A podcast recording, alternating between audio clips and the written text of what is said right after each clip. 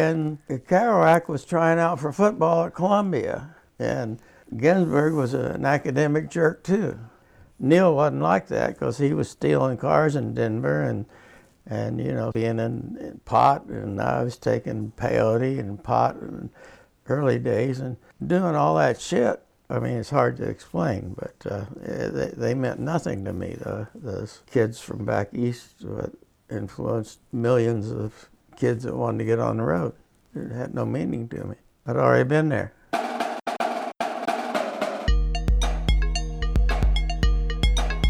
Welcome to Deviate with Rolf Potts, where I talk with experts, public figures, and interesting people about fascinating topics that meander off topic. Today, I dig into some intriguing stories behind the story of the Beat Generation, which in the late 1950s gave rise to Jack Kerouac's On the Road, William S. Burroughs' Naked Lunch, and the Allen Ginsberg poem Howl, which ultimately revolutionized publishing and obscenity laws in the United States. As a group, the Beats sought to escape the mundane prescriptions about how life in America was supposed to be lived. According to writer David Halberstam in his eponymous Social History of the 1950s, the Beats were, quote, the first to protest what they considered to be the blandness, conformity, and lack of cultural purpose in American life. The Beats consciously rejected middle class suburban affluence and pioneered what would eventually become known as the counterculture. They didn't seek a future of stability and guaranteed pensions, but instead sought freedom freedom to pick up and go across the country at a moment's notice if they so chose. They saw themselves as men seeking spiritual rather than purely material destinies. The central characters of the Beat generation have been dead for a long time now, but the 83 year old poet and small press publisher Charles Plymell, who I talked to in today's episode, witnessed a good chunk of the Beat movement firsthand. He roomed with Kerouac's on the road protagonist Neal Cassady in San Francisco. He hosted Allen Ginsberg when the poet was at work on his famous anti war poem Wichita Vortex Sutra. And he socialized with William S. Burroughs in Lawrence, Kansas in the years right before Burroughs died. In addition to all that, Charlie and his wife Pamela Beach Plymell published the earliest of artist Robert Crumb's Zap comic books, which revolutionized the underground comic scene in the 1960s and helped give rise to graphic novels as we know them today. Charlie has written several books of his own poetry over the years, as well as a novel called The Last of the Moccasins, which was published by City Lights Books in San Francisco. His best known writing was anthologized in a 2013 book called Benzedrine Highway. I'll link to that in the show notes at rolfpotts.com slash deviate. I spent two days with Charlie and Pam Plymell at their home in Cherry Valley, New York earlier this year. And what I liked about Charlie is that while he witnessed countless events that helped shape the Beat generation, he considered himself an outsider within the movement, and he's never harbored a sentimental or rose tinted perspective on what happened back in the day. For example, I've always been a big fan of Jack Kerouac's travel book On the Road, and generations of readers worldwide have romanticized it since it first came out in 1957. Because the only people that interest me are the mad ones. The ones who are mad to live, mad to talk, desirous of everything at the same time. The ones that never yawn or say a commonplace thing, but burn, burn, burn like Roman candles across the night. That's an outtake from On the Road as voiced in the trailer to Walter Salles' 2012 movie adaptation of the book. But as poetic as Kerouac's writing could be, he was, in real life, a complicated and largely unhappy person whose death at age 47 was tied to cirrhosis of the liver. Charlie reminded me that one of the more infamous moments of Kerouac's late life alcoholic phase came when he showed up visibly drunk on William F. Buckley's political TV show Firing Line during a 1968 episode about the hippie movement. Here's an outtake from that show at a moment when Kerouac lost track of who he was talking with. Uh, did you want to comment on that, Mr. Kerouac? Sorry. I, I was asking why he wants followers. Who? Him. Mr. Sanders? Abramowitz, or what his name is. Don't be anti-Semitic with me. I happen to be Jewish. That's My the name classic is answer, isn't it? What is the classic answer? To call you by your name. Well, why'd you call me Abramowitz? I don't know. Well, uh, what is it? Yablonsky. Oh, Yablonsky. Well, let's see. Hey, you Polish. didn't, you didn't mean to be rude, did you, Mr. Kerouac? Come on now. No, no, no. I, I thought. As it happened, the writer Truman Capote was in the show's green room that day. Capote had previously dismissed Kerouac's On the Road, which had reputedly been written in one benzedrine fueled burst of spontaneous prose, as, quote, not writing, but typing. It also happened that Charlie and Pam Plymell were in the studio that day as guests of Kerouac's old friend Allen Ginsberg. Here's how they remember it. There's a whole film of it, but it never shows the good stuff, which happened later. And going back out, there are the studios. There were these wide cement stairs with steel lining on the front of them. You've seen them in this big office buildings. Uh, before we got there, we were in the hallway. Allen was in front of Kerouac. I was behind Kerouac. I looked over there. It's Truman Capote was getting ready to go on primping, and I had his door open, trolling to see who was who was where. And I said, "Oh, there's Truman Capote." And Kerouac whirled around. He says, "Where is that little queer? I've been wanting to." And then I can't remember the rest of it, what he was threatening to do to him. Kerouac sort of blamed me for for it, because when we got to the head of the stairs, he grabbed me by the collar. and said, "Well, who in the hell are you to blah blah blah?" And uh, I said, "Well, uh, you know, fuck you or something." I the thought came into my head. All I have to do is pull him, and he'd tumble to his peril on the cement steel stairs. But I saw in my head, I say, "Oh, the headlines: Unknown poet kills famous author." so, uh, so get the fuck down the stairs or whatever, and and so we went to a bar, and Pam sat uh, between Allen and Kerouac in a booth or beside No, him or across from Kerouac. No, I sat across. You sat with him. I remember that. Yeah, uh, yeah, I was wedged in there somewhere. Unlike Charlie, I had read a lot of Kerouac, and so here I was sitting next to an important writer that I had liked a lot. And he was absolutely not interested in me because I wasn't a big, blousy woman. And Allen, you know, Allen, he and Allen were talking to each other a lot. And as Charlie put in uh, Hand on the Doorknob, it's the last time they saw each other. Now, was that the only time you hung out with Kerouac? Hmm Yeah, yeah. I didn't. I didn't care for him. He's a boring mommy's boy, pussy. Well, th- th- this was two months before he passed away. By then, he was a raging, horrible alcoholic. And it, it, it doesn't matter who the alcoholic is, at that stage, they're unpleasant to be around. But it was also, you know, I was uh, not, not, I was 20 years old. Were you 20 years old? Yeah, or 20, maybe I just turned 21. So, he was a uh, famous you know, writer. he was a famous writer. It was, whoa, I'm here between two famous writers. um, it, it's, uh, but he wasn't, he wasn't fascinating. And he was very protected by his in laws. The men who were with him were some of the Sampas who by then were controlling him a great deal. And, and of course, he died, you know, what, two, two and a half months later. So I think that uh, that was all part of it. You know, the, the, and they, they worked at controlling his relationship with, with Ginsberg. They they wanted they they were controlling him. Said what he could drink. There was a lot of money involved. There was a lot of money There's and a supposed lot to of be a and forgery of his will and all that shit. they were telling him what you know what to do, and and he was letting them because without it he didn't get to drink. I was never interested in him, in his writing. I never read it on the road, but Claude compared my Last of the Moccasins his. He said it's better than Dr. Sax, and then someone got all hot about that. So I read Dr. Sax to see what was. I mean, he had a few good lines in it, but it was it was sort of academic. And then I had been on the road since I was a kid myself, traveling all the western states on my own. So some guy comes out from his mother's place with Neil driving. He can't even drive a stick shift Kerouac, and talks about his being on the road. Well, I've been all over that all uh, before, while he was, you know, uh, trying to get on a football team in Columbia or some jerk ass thing.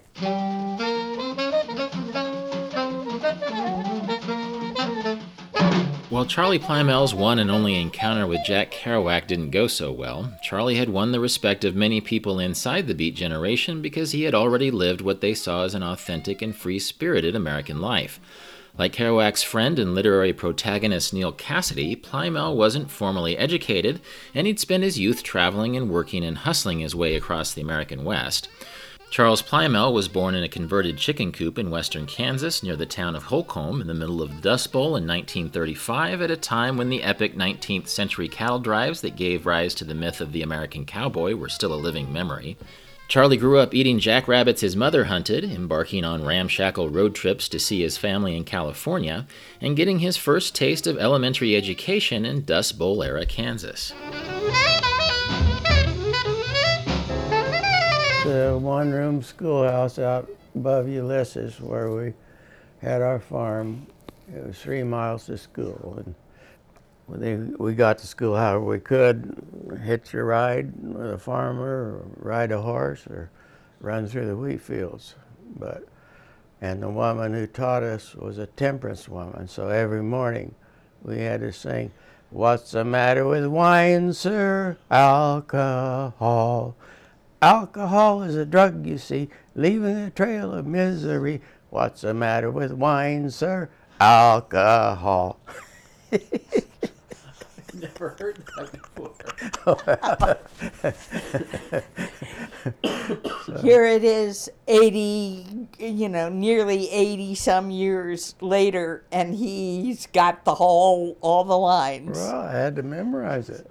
Well, I mean, that was a one room schoolhouse, so he's there with all the, uh, our whole, all my sisters and everyone's. And then the woman, the teacher, the temperance woman, she had to cook lunch too, which is usually baked beans, but um, they had a little cellar for tornado shelter, and that was it. And then we moved in town to Ulysses. We went to California my first trip in the back of a truck in 1939, Route 66. Uh, my commute, Kerouac's Epiphany. And in the back of the truck, I didn't write my first poem, but I recited my first poem. And my sisters wrote it down. Vacha picha, vacha picha, vacha picha voo. Hip hip hooray, the dogs are coming.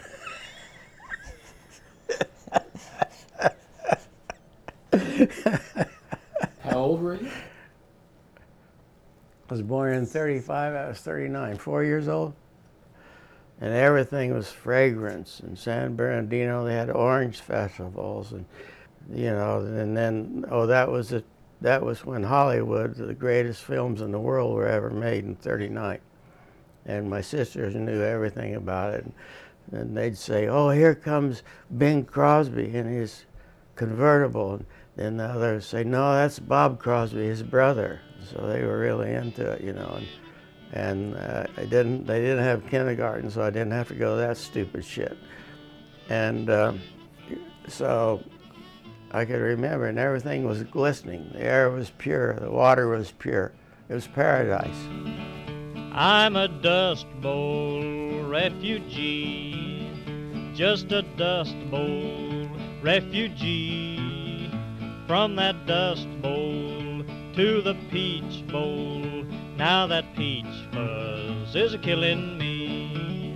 Charlie would eventually return and live in California in the 1960s, though he spent much of his young adult years in Kansas and other parts of the American West, working on pipelines and various other blue collar jobs and competing in rodeos.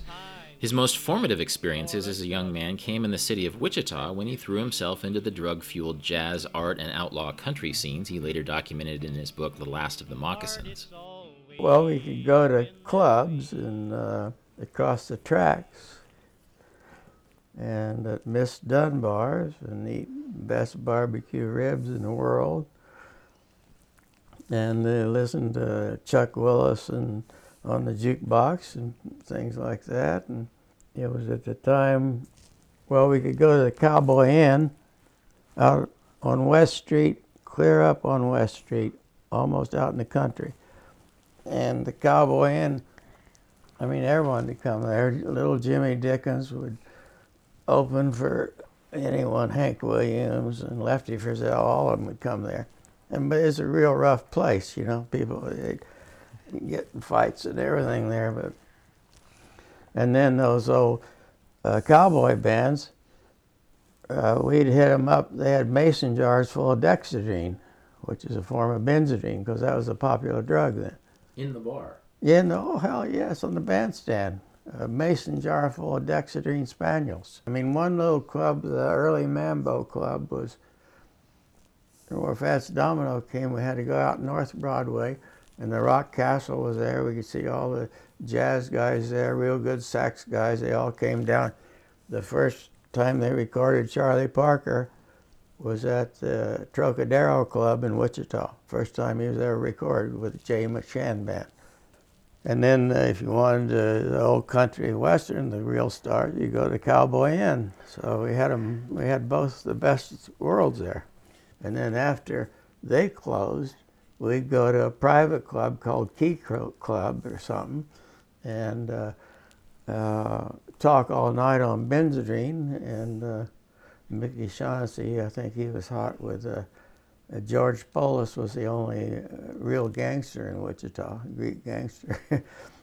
and his sister, she hung out with us a little bit. And uh, George. Polis was, he would hang out in the 90s. He was still around. yeah, yeah, my friend Pat O'Connor sent me a thing. He ran for mayor. George Polis for mayor.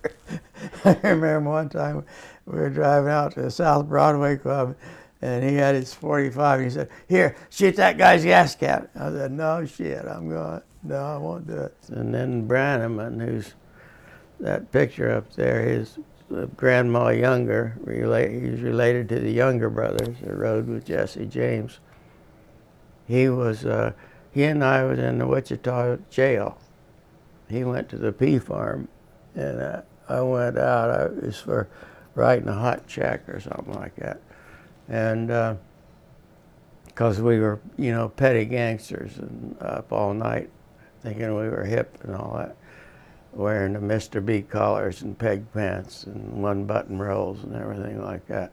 And Brannaman, I think after he went to the pea farm, he wanted, he was real into printmaking, and there was a good printmaking professor at Wichita that Bruce Connors studied with. And Brannaman was really into printmaking, so he said, "Hey, man, let's go out to the U." Uh, I said, "Oh shit!" And so we got into the university there, and uh, that started. I went several years, but never finished the degree there. But I guess I'll take a walk tonight. I know that I can't sleep. And I won't go to bed at all. I just lay there and wait. The semi fictionalized recounting of these experiences in the book The Last of the Moccasins is actually how Charlie Plymell came onto my radar.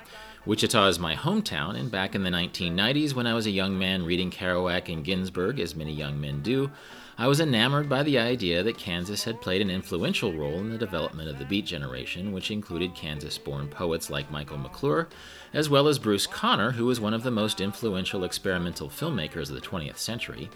Like Conner and McClure, Charlie came into his own as an artist and publisher when he left Kansas for San Francisco in the early 1960s, and Charlie's initial connection to the Beats traces back to an epic drug fueled house party at his Gough Street apartment one night in the summer of 1963.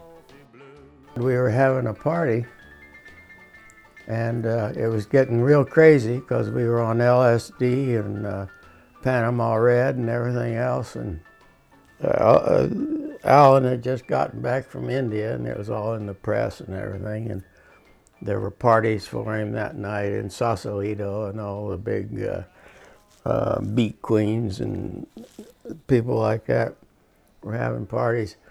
So I opened the door, and he and Ginsberg and the McClures and Whalen were at the door. I said, "Oh, come on in." I guess someone told them that the Wichita people lived there or something. More than likely, somebody said there's a party. Good party, they have good stuff there. How did you get that slack? Well, there were some Wichita kids that lived there. They were into meth or something, and uh, you know, San Francisco had all of its different scenes, and and they were young kids from Wichita, and they were into meth, and I didn't know them that well, but the the pad was passed on, and I didn't know it at the time, but that's where Allen had lived when he wrote Howl. So he knew more than I did about the pad. You say meth, you mean like methamphetamine? They were. Yeah, there was a big, uh, big thing like that in San Francisco going too. There was LSD, there was Sandoz that we had, because Alan Russo from Wichita, he was the only one that was formally literate. And uh, he wrote letters to Sandoz Laboratories, and they sent us vials of pure LSD. And that was was that legal or? Yeah. And then he wrote letters to Light Laboratories in England, and they sent us pure little bottles of mescaline. What was their interest in sending you? I don't know, Alan just made something up. I mean, he was the one in Pale. Uh, in Wichita, he'd write down there in Texas, and they'd send us up a whole carton of peyote for a dollar a box or something. Did you have that at the party at Gough? Well, no, that had, we, we we no, we had pure mescaline, which was a derivative that we didn't need peyote anymore. That was too organic. So pure mescaline we had from England, and so we had a full medicine cabinet, and then And then how did it go from from Ginsberg crashing your party to Ginsberg being your roommate for a while? Uh, oh, he said he was looking for a place with Neil, who had been at Dr. Radar's house over there by Ferlinghetti's. And so I went over to see him there. And um, he had a monkey that was supposed to attack you if you weren't, didn't have the right vibes. And I got past the monkey. He said he was looking for a place to uh, get Neil to finish it, to write his book. And I said, well, I have a seven room flat for a hundred bucks a month if you want to share it.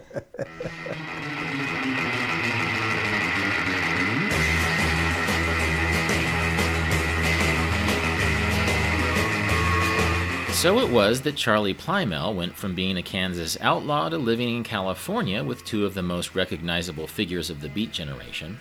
Charlie was with Ginsberg and Neal Cassady the day that President Kennedy was assassinated that fall, an experience which Ginsberg recounted in his poem November 23, 1963 Alone, which, contrary to its title, didn't recount the experience of being alone, but recalled, quote, the television continuous blinking two radar days, with Charlie muttering in his underwear strewn bedroom, with Neil running down the hall shouting about the racetrack. End quote. At the time, Neal Cassady had just finished his parole period after spending two years in San Quentin prison on a trumped up marijuana charge, and Ginsberg was helping him write an autobiographical novel, which eventually was published by City Lights Books under the title The First Third. Of his two new roommates, Charlie most identified with Neal. Neil and I, we, I gravitated to him immediately because he was like the old pillheads in Wichita, Kansas City, Denver, St. Louis, the Midwest, uh, amphetamine and all that. And so I related to him instantly, and we got along fine. And then he came over and uh, he moved in with Allen because uh, that's where he was, Neil was going to write his book. And then that's why uh, Ferlinghetti came over a lot because Ferlinghetti is going to publish it finally. Because Neil always had this thing about he was the errand boy for Kerouac and he wanted to be known as a writer too.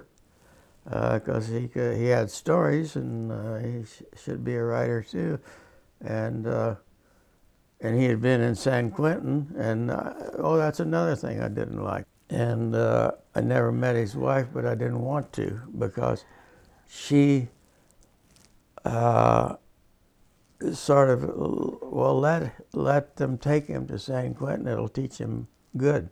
Uh, her mind was mindset was well that'll serve him right. You know he's fooling around with all these girls and stuff. Take him to San Quentin and and make a good boy out of him for two joints. And Neil was always generous, and he gave those um, private dicks uh, two joints because they gave him a lift to get to his uh, job on the railroad.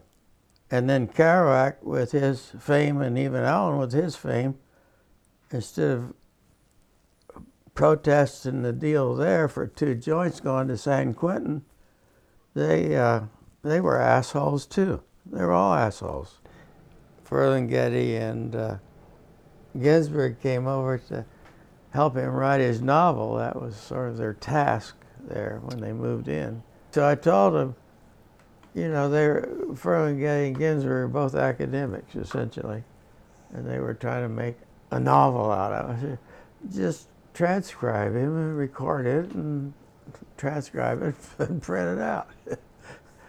but they, you know, they didn't listen to me. But, uh, Well, for somebody uh, like Ginsberg, whose basic credo of writing was first thought best, yeah, that's Kerouac's.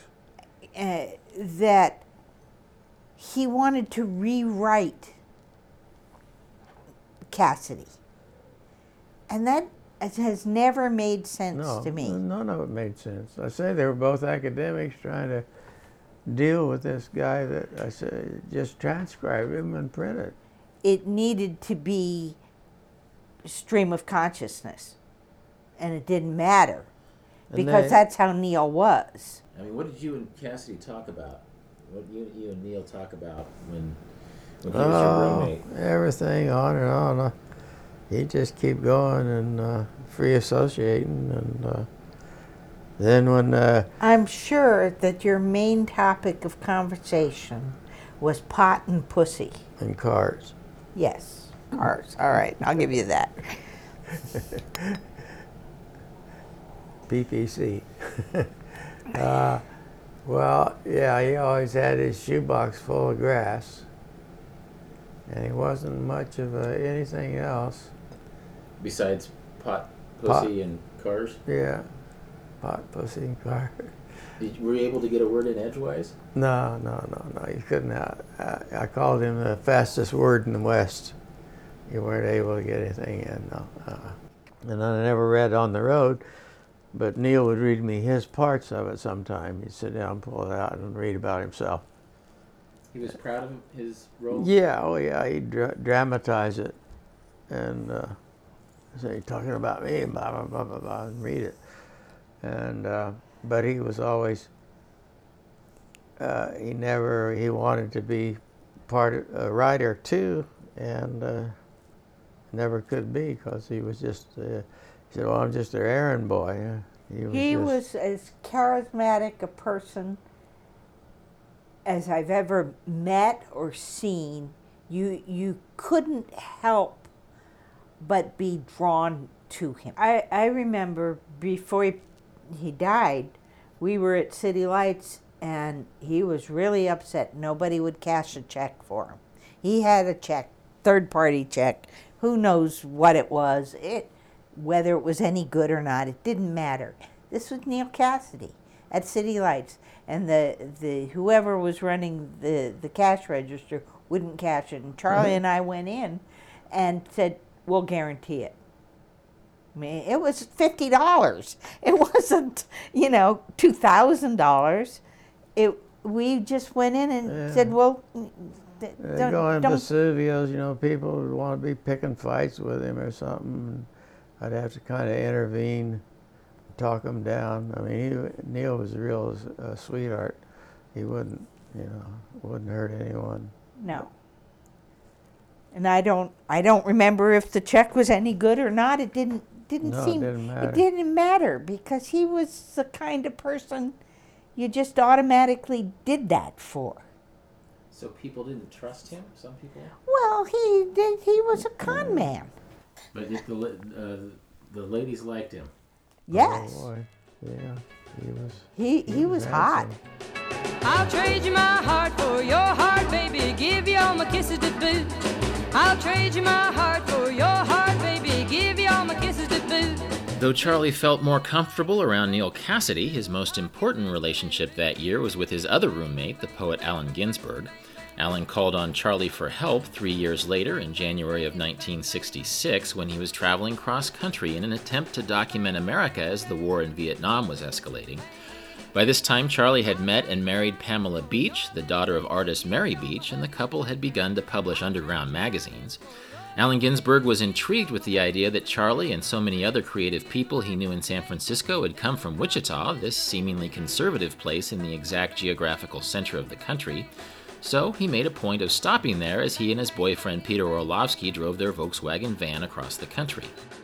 Before we left San Francisco in the fall of '65, Charlie said, "I'm going to Wichita," and Allen said, "Well, we're going to drive across country. I'll come and visit you." So. Charlie gave him his mother's phone number, and that's the number that Allen called when he got to Wichita. I guess Ginsberg was fascinated on what produced those waves coming out of uh, Wichita. And when Orlovsky and Ginsberg first hit Wichita and called me, I had told them where to go, but they, you know, it's like a totally, uh, they were really in a foreign country. But they landed in the heart of crisscross, where we used to call it.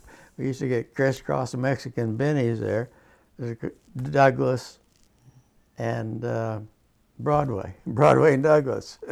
That's always been the the main center of Wichita.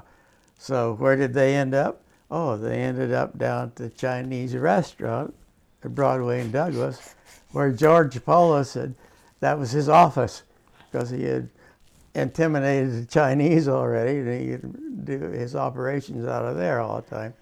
And George Paulus was in the booth talking to him. we went to the poet's house, a resident, poet and resident of at Wichita U. Bruce Cutler was his name. So I said, well, let's go over and see the poet. Maybe he invite you to reading stuff like that. He slammed the door in our face. And uh, so then, I don't know. Then the philosophy student guy, he finally got out on the reading in Wichita at the Wichita U in the in the philosophy department.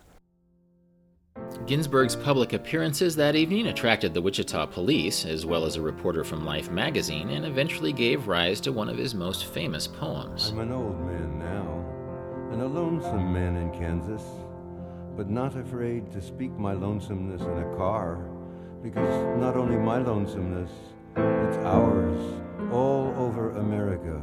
Oh, tender fellows. And spoken lonesomeness is prophecy in the moon a hundred years ago or in the middle of Kansas now. It's not the vast plains mute our mouths that fill at midnight with ecstatic language when our trembling bodies hold each other breast to breast on a mattress. That's a section of Ginsberg's poem Wichita Vortex Sutra, as read by the author with original music by the composer Philip Glass.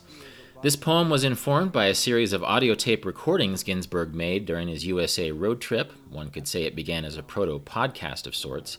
And its anti war theme culminates with a sad elegy for the shrinking power of language and its power to preempt and end war during an era of competing information. I've linked to the full text of that poem in the show notes at rolfpotts.com slash deviate.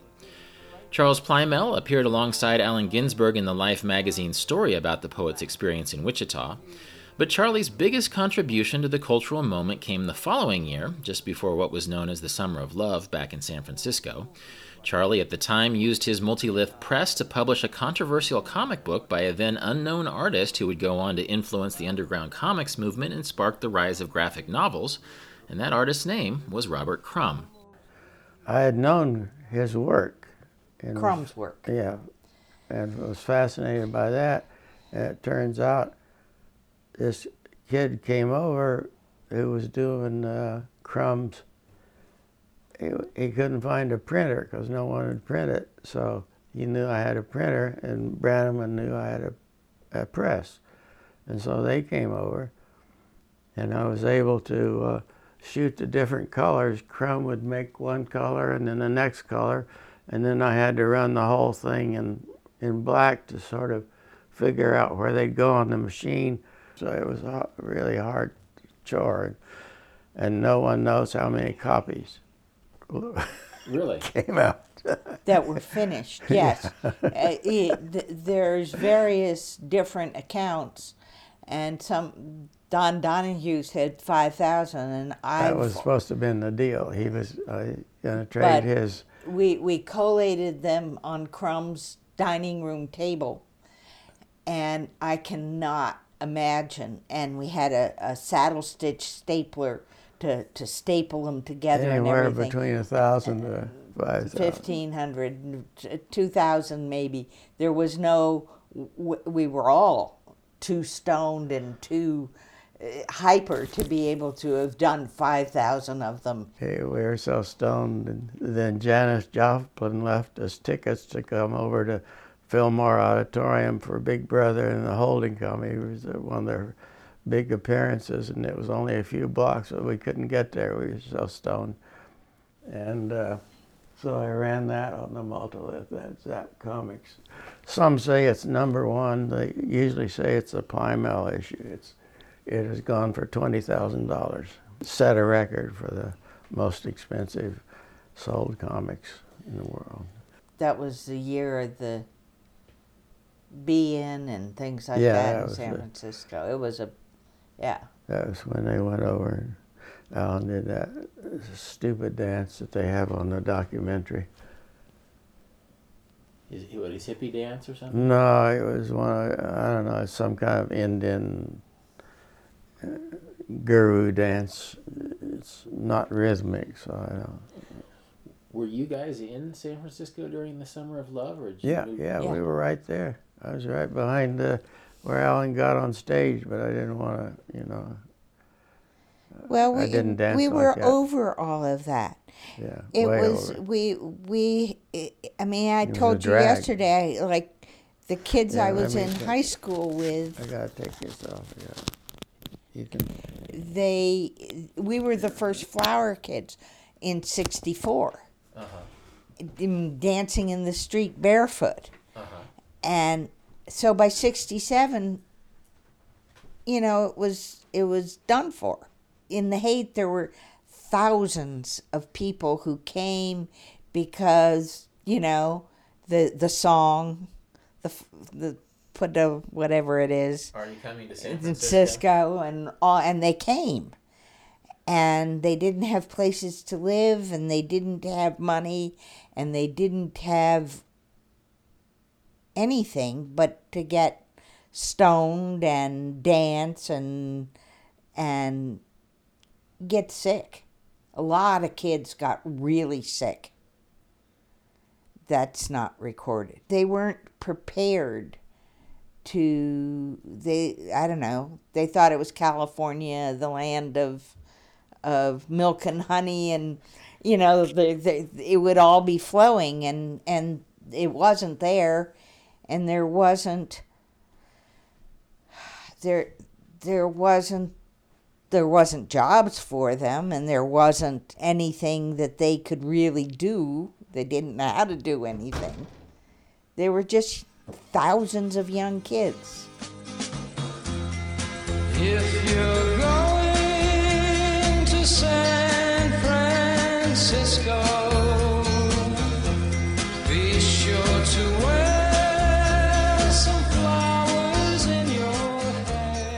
this era, that is, throughout the 1960s, as he rubbed shoulders with the likes of Crumb and Ginsberg and Cassady, Charlie was writing and publishing poems of his own, though for the most part he made his living doing manual labor.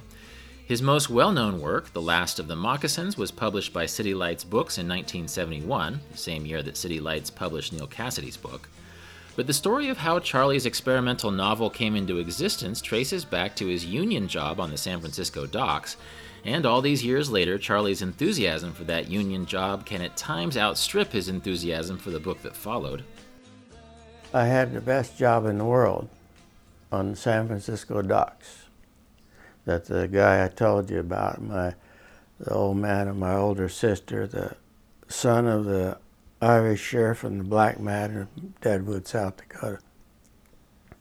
He was on the docks and uh, he got me a job on the docks. Okay, I call in when I don't want to go to work, and I call in when I do want to go to work.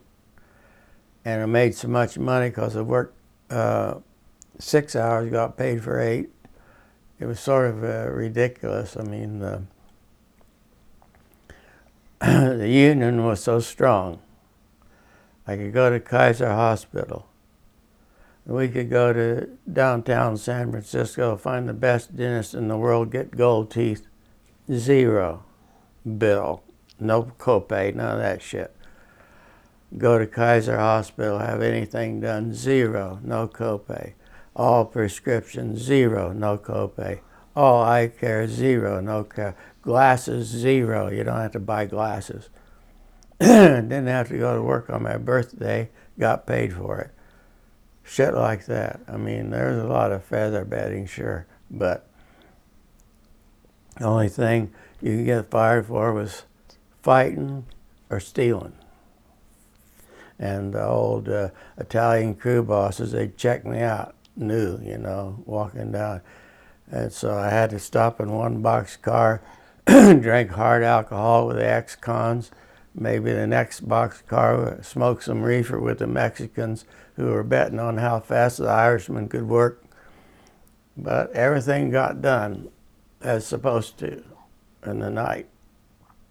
And we'd walk to work down the Mission District, and and then the longshoremen would take the goods on the ships, and but we'd carry uh, longshoreman hooks because it was pretty rough down there.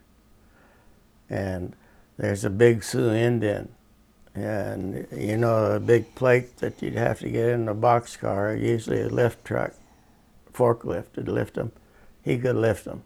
You had to get along, and you couldn't you couldn't screw up. I mean, so the Italian crew by, hey Plymell, come here. You know the mob owns the company and owns the union too, don't you? And I said, oh yeah, sure. And then he'd try to stop me to see what the the boss of the company would do. And then he'd come by and he'd say, Plymell, you want to work or you want to go home? And so the, he'd try to figure out my reaction to see if I was an FBI plant or something like that. And were you loading train cars with? Yeah, we were unloading train cars and getting it ready for the ships and then for the land freight and the sea freight. And the, the Teamsters were so strong that the longshoremen, we were stronger than the longshoremen. Actually, it was. Eh, they got so big they were they were taking over Alaska, and so that job I had it made, and I made so much, and most of the dock workers made so much that they would call in because you couldn't make too much in the tax bracket. So I sort of could work when I wanted, and uh, then uh, you know, the big Sioux Indian, he'd say, "You asshole, you asshole," and so he'd say, "Yeah, okay." and he was was he really strong? This, yeah, this- yeah, he could lift one of those big plates into the box cars. And he thought everyone was an asshole. If he if he felt like it, he'd say, "You asshole." I said, "Yep."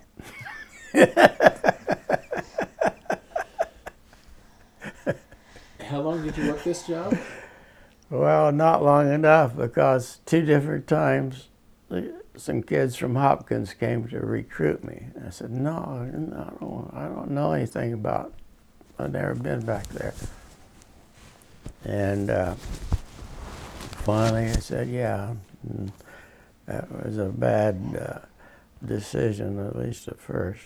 But the guy who started the writing seminars, he was a good old guy, and he'd bring me to the faculty lunch and everything, so I'd say something off color to everyone, like, But that's But where you wrote, the uh, first draft of Last, the Moccasins, and I sent it to Ferlinghetti, and he, he published it.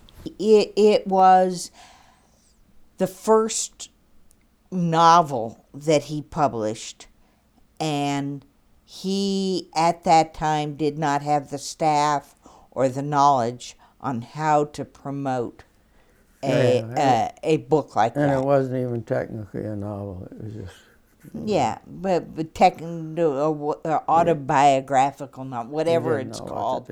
As a, it's it's kind of a unique thing, and it it ended up becoming an underground classic.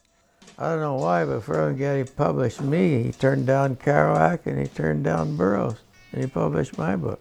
But I never got any royalties. And I finally- No, that's not true. Well, he gave me in advance five hundred fucking dollars, and that's the last I saw of it.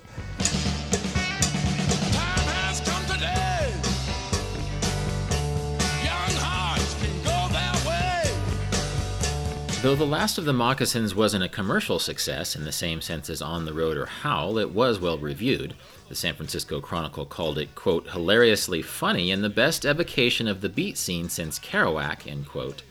Charlie and Pam stayed on the East Coast after Charlie finished his degree at Johns Hopkins, and eventually they moved to Cherry Valley, New York, where they still live today. Over the years, they've hosted a number of beat luminaries there, including William S. Burroughs, the iconoclastic novelist who's influenced everyone from the Beatles and Bob Dylan to Iggy Pop and Kurt Cobain. In turn, Burroughs hosted Charlie and Pam at his place in Lawrence, Kansas, where the author lived the final years of his life. I was at Burroughs' house in Lawrence the last time Ginsberg and Burroughs saw each other. Uh, I'd been there several times. We visited Burroughs there. We, I considered Burroughs sort of family. He was, I could relate to him. He was St. Louis and Midwestern. These other jerks like Kerouac, Mommy's boy. He couldn't, he couldn't even drive a stick shift. Neal would get mad at him for tearing his clutch up and shit. But anyway, someone from the audience asked Allen and William their favorite lines in all of literature. So Williams was tomorrow, tomorrow, tomorrow. And I always related it like, you know, tomorrow getting dope or something like that, but has a much deeper meaning in the play of Shakespeare, real deep meaning. It's hard to even unravel it, but it's sort of like, you know, if the bitch was here uh, and not dead, uh, tomorrow, it had it related to the killing of his wife, sort of. I thought, but uh, cause in- Burroughs' wife. yeah, because in Shakespeare, the the whoever was killed, the woman that was killed, Lady Macbeth. Lady Macbeth, she could have she could have been there too, and that sort of trips off the tomorrow, tomorrow, tomorrow. It's a different whole philosophical meaning than I thought. It's real deep. You have to study the play, sort of. Now, Ginsberg was that in black ink, my love may still shine bright. So, um, he uh, tried to recite the sonnet, and I said, "Well, you can't, you, you can't do that with Shakespeare. You have to recite the whole sonnet." So I began reciting the whole sonnet. Since brass nor stone nor earth nor boundless sea, but sad mortality o'ersways their power. So, uh, even though sonnets are short, it, it, it got long, and, Burroughs, uh, he doesn't like anyone to quote poetry to him, sort of. He got that feeling, but he was sitting there, he always had his 38, and he was always fingering his 38.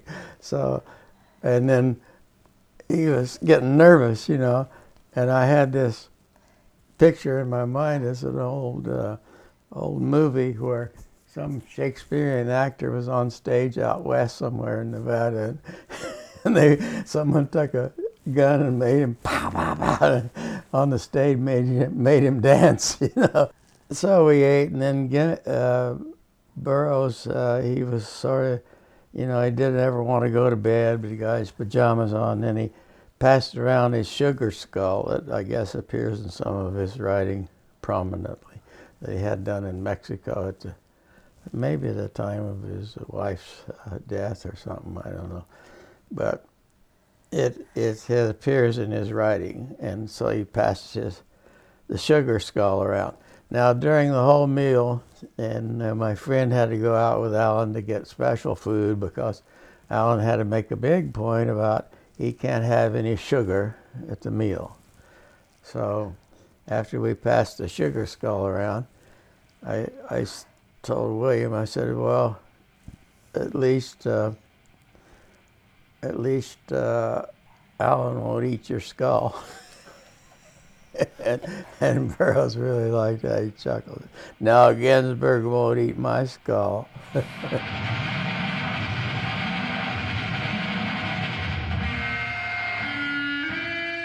Fight tuberculosis, folks.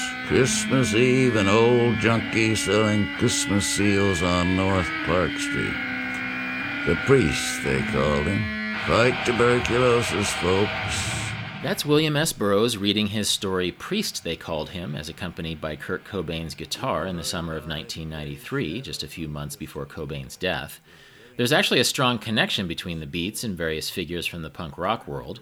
Since the mid 1990s, for example, Charlie Plymell has befriended and collaborated with punk and post punk luminaries, including Thurston Moore and Kim Gordon of Sonic Youth, Mike Watt of the Minutemen, and Grant Hart of Husker Du. Charlie actually appears in the music video for Grant Hart's 1999 song Nobody Rides for Free, which I'll link to in the show notes at rolfpotts.com slash deviate. But despite his more recent collaborations, Charlie is best known for his time honored connection to the Beats, which is somewhat ironic since he takes issue with the very notion of what beat has come to mean. The term beat was from our days, Huncke's days, Benzedrine in Wichita, across the tracks, jazz clubs. And uh, we say, hey man, I'm beat. And so when Huncke said it in front of Kerouac and Ginsberg, oh, what a, ah, and so they made it into everything, beatitude and everything. Started generation with it, but it was a common expression. Hey man, I'm beat after all night on Benzedrine. But like Burroughs himself said, I never considered myself a beat. That's what he said, and that's what I say. That was the brand, and uh, they, you know, my first book was published by Ferlinghetti, and he published my big Apocalypse Rose poem in City Lights Journal, and they all arrived at my doorstep at Gough Street, and I became a beat by uh, osmosis. Get your tickets now. Guess how many human variables here tonight? Throw a quasi ergodic curve in space and win a hot water bottle. Hit the perpendicular harmonic oscillators with a plasmatic hammer. This has been Deviate with Rolf Potts. You're listening to Charlie Plymell read his poem Carnival, as accompanied by Sam Duke and veteran punk rocker Mike Watt. More about Charlie Plymell's poetry, books, and interviews can be found at the show notes at rolfpotts.com slash deviate. And as always, you can contact me with insights or questions at deviate at rolfpotts.com. This episode was produced by myself and Justin Glow. Cedar Van Tassel does the music. Jan Futterman does the show notes. Thanks for listening, and I hope you tune in for future episodes of Deviate with Rolf Potts. Great speckled bird. bird, bird, bird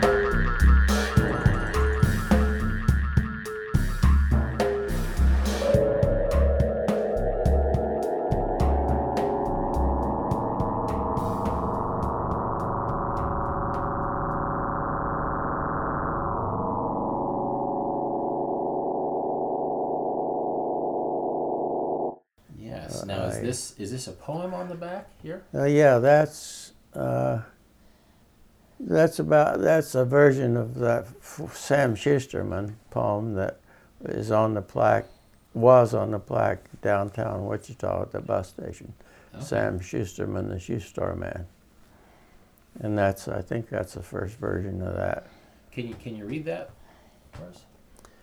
Sam Schusterman, the shoe store man under the overpass, over the manholes in old downtown, uptown Wichita, has like a cast iron front store you'd see on the Bowery.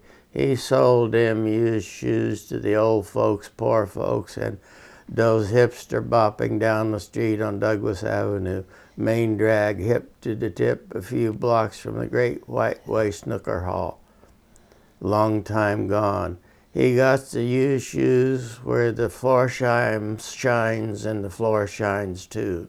He got time and the togs and to climb up any gamey frame. He got the wingtips, high tops, blue suedes, to off-size, replete, repaired, recast, retread, rebuffed, run over, factory rejects for the dejected, rejected, the prejudiced multitude, the crude, the recluse, the dolly boppers and the beboppers, and suburban sinners at the door, galloping sluts.